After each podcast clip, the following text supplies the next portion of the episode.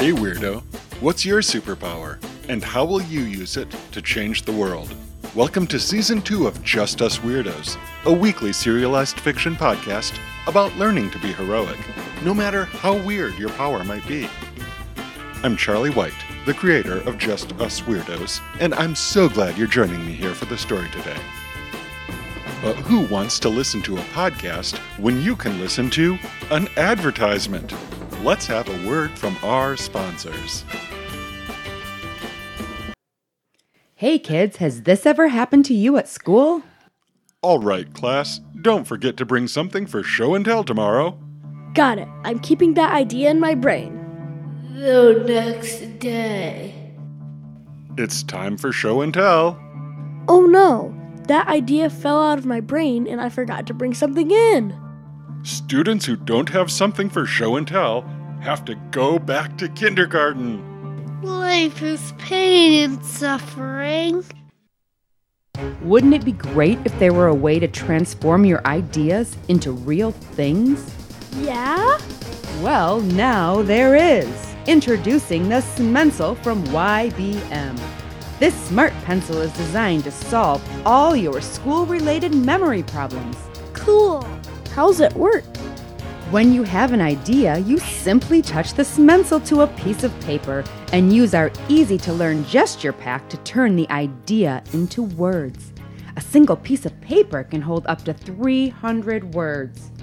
That's great, but what if I use the wrong gesture? No problem. The Smensel has a built in autocorrect function. If you simply invert the Smensel on your paper and enthusiastically tap the error button, it will fade away and the paper is ready for more Smensel storage. Sounds pretty cool, but I'm gonna run out of battery at the worst time. Our engineers at YBM have you covered. We have made a deal with every school across the country to install Smensel chargers in every classroom. Simply insert your Smensel into the charger, give it a twist, and your Smensel is ready to go again. Yay, I love this pencil. This Smensel, patent pending. This Smensel may become quite sharp with use. Do not point this Smensel at pets or students. This Smensel is not compatible with digital technologies. This Smensel should not be used to clean the ear canal, although it is strangely effective at doing that job. Do not throw this Smensel at the ceiling unless you're very bored. The Smensel, it's smart so you don't have to be.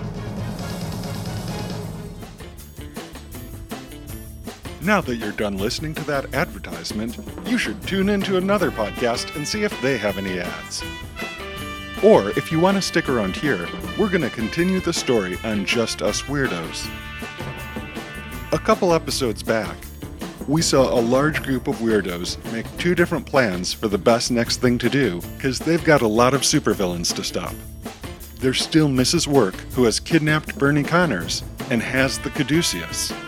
Then there's Mrs. Pawnzone, who has been creating superpowered monsters from endangered animals. And finally, there's Dagny Work, who seems to be teaming up with Mrs. Pawnzone. Last week we saw what happened when Fish Out of Water and Rainbow Chaser went to make a wish. And this week we're going to follow Graphene, the Ninja, and Teal Titan as they head back into the heart of Quadropolis towards Binary Towers. First, a content warning today's episode may not be appropriate for listeners over the age of 14. It features sweaty superhero uniforms, way too many TLAs, that's three letter acronyms, and careless handling of trash can lids. So if any of this content seems offensive to you, you should buy a Smensel and correct all life's mistakes. For the rest of you, get comfortable, put a smile on your face, and think of something weird. It's time for episode 32 of Just Us Weirdos. The Tattered Tower. The flat smell of concrete and old water fills the air as Tony, Amina, and Kirby jog through the sewers below Quadropolis. They know the area is being patrolled by binary hunter drones. Furthermore, the old Kuramoto family comm stations that Kirby had once set up are now owned by Binary Consolidated, so Kirby can't do any technical tricks to help the team out. The weirdos have one thing on their side, however. Mrs. Work has seen them running away from Quadropolis, and so she has sent her agents, both human and mechanical, out of the city to find them. Among all the things her nearly superpowered intellect can imagine, she is probably not expecting any of them to actually come back to Quadropolis, let alone Binary Towers. Therefore, the patrols are lighter than they were right after the NSE Genesis attack. Still, the weirdos aren't taking any chances, and they make a point of moving quietly and quickly through the tunnels. The comic book shop is up that ladder, Kirby says, pointing out where they went to the surface to trade his Baninja uniform for a Wondar costume. Like, that's great, Tony says, but I don't think this is the time to nerd out over back issues of Promethea. Kirby realizes that he wasn't with Amina or Tony when all that happened. Amina was still brainwashed, and he didn't even know Tony yet. As Kirby thinks back to how unbelievable these last several weeks have been since the NSE Genesis attack, he realizes he needs to fill them in on some details. So as they jog the last several blocks to the tunnels underneath Binary Tower, Kirby tells Amina how he's lost not only Butlerbot, but also his family fortune, his entire supply of bananas, and both his secret and public identities. Up in Quadropolis, the police think both Baninja and Kirby are terrorists. As the story finishes, the weirdos finally get to the ladder that will bring them up to an alley outside Binary Towers. Kirby pulls his black ninja mask down over his sweaty bald head to become the new Baninja. Amina zips up her dark blue and silver tracksuit with Graphene's G on the chest. Tony looks at both of them and says, I totes need a mask. Baninja nods. When I get into the storage room in Binary Towers, I'll look for something. In the meantime, Tony, the Teal Titan, straps her teal trash can lid shield onto her back and snaps the elastic waistband of her teal shorts for good measure. They look up the ladder to the sewer lid far above. Like, you two are both thought of as total creepos in this town. I should go first. Teal Titan climbs the ladder up to the surface, trying to push the heavy steel sewer lid as quietly as possible. She pokes her head up and sees the wreckage of Binary Tower. The once splendid white glass and titanium building is now scarred with gouges from the massive mechanical spider NSE Genesis. The formerly smooth exterior is burned with laser blasts, crumbled where missiles slammed into it, and stained with splatted bananas. There is only one floor with no broken windows, which is about halfway up the building. Titan quickly counts and whispers down. Like, I count 19 rows of broken windows, so there's 19 floors, and the only place with windows that aren't broken are on floor 10.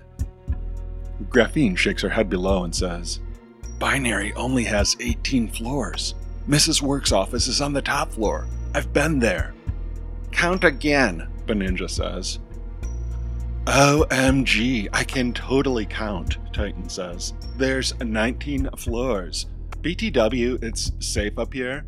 There's a weird, massive tent city two blocks away, but it's a ghost town above us right now. Graphene and Baninja climb the ladder, and the three weirdos fan out over the alley. Baninja counts the windows on the exterior of the building. I can't believe it! There are 19 floors! Titan flicks his ear. Ouch! Graphene points to the unbroken windows on the 10th floor. Titan, that's where you and I are going. If there's a floor that's been hardened against the kind of attack that NSE Genesis launched against this building, you can bet that's where Mrs. Work keeps her important stuff. Baninja nudges Titan and Graphene gently on their backs. Friends, we have to move. He points over to the tent city. Three binary hunter drones have risen from the tents, and they're beginning to patrol. Those tents must be set up by binary to dissect and study NSE Genesis, but we can't get spotted here. The weirdos run down the alley, and Graphene guides them to the service elevator she used the first time she ever broke into Binary Tower. Too bad IT Girl isn't here to help us override the locks, she says. Teal Titan looks at the door of the service elevator and smiles. This job has my name written all over it. Unlike most of Binary Tower, which was designed to be beautiful and gleaming and expensive. The service elevator is where dirty trucks and massive equipment is carried, dragged, loaded, and unloaded. Because of this, it isn't very pretty.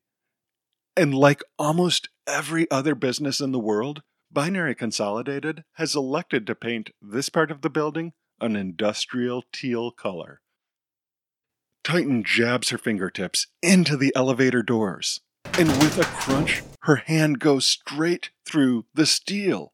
She shifts her grip and, with a lazy and casual motion, pulls the door of the service elevator right off the side of the building and tosses it behind her.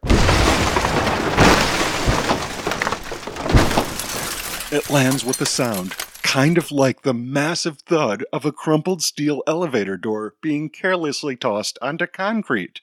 The 300 drones, hovering about a block away, all turn towards the sound. Their sticky foot cannons swivel to point to the general area, and in one computerized voice, they say, Threat detected. Proceeding to protect profit margins. Run! Graphene yells. Baninja doesn't need to be told twice. Without bananas, technology, or money, he has effectively no powers to defend himself or help his friends. Titan quickly follows, and Graphene finds a discarded wood pallet to lean against the opening they've torn into the building, which she seals with a few quick fingertip pencil strokes. The inside of Binary Tower is nearly the same wreck as the outside. While the battle didn't happen inside the tower, the employees had to leave the building in a rush. Papers, dropped laptops, and toppled plants are everywhere. The weirdos don't have much time to take in the scene as they hear the sound of crunching wood behind them, and in the distance, a computerized voice. Your actions have resulted in the damage of binary consolidated property. Your binary pay accounts will be penalized. Baninja takes a step towards the voices. Uh, Baninja, I don't mean to be rude, but you can't really do anything right now. I think you need to let Titan and I step between you and danger rather than the other way around. Sorry, he says. It's a hero instinct thing. He looks over to a staircase behind them. I guess I should just go find the storage room below. I can build a tool that will help us find Butlerbot with the supplies down there. As he talks, one of the hunter drones hovers into the garage. Target acquired. It swings its sticky foot cannon towards Baninja. Titan steps forward and, in one motion, unslings her trash can lid shield from her back and flings it like a frisbee towards the drone. The lid flies supernaturally fast, and it slams into the drone, ripping it into two pieces. Baninja watches excitedly for a moment. Like, what are you looking at? Titan says. Is that lid gonna fly back into your hand now? Baninja asks. Duh, aren't you a science dude? That's totes not gonna happen. Graphene has moved forward to inspect the wreckage of the gleaming white drone. Yeah, she says, looking at the teal streak in the floor and the shards in the wall behind it. You might have infinite strength when it comes to teal, but that doesn't mean that teal things become infinitely strong. You've just turned that garbage can lid into confetti. Teal shrugs, and the weirdos hear a beeping coming from around the corner as the other drones make their way into the building. Well, then, I guess we just have to come up with a new plan. Graphene nods. Baninja, get down below. We'll hold the drones off. Meet up with us on the 10th floor, or the 9.5th floor, or whatever it is. Baninja nods, but a worried look stays on his face. Are you sure I shouldn't stay and help? A sticky foot shot blasts from a drone that has just popped around the corner.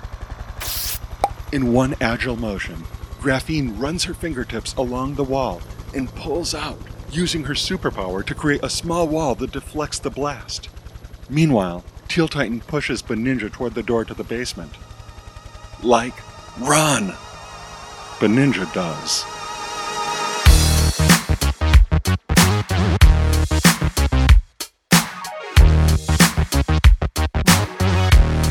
Thank you, as always, dear listener. You can find us online at Just Us Weirdos, where you can subscribe to the podcast and interact with us.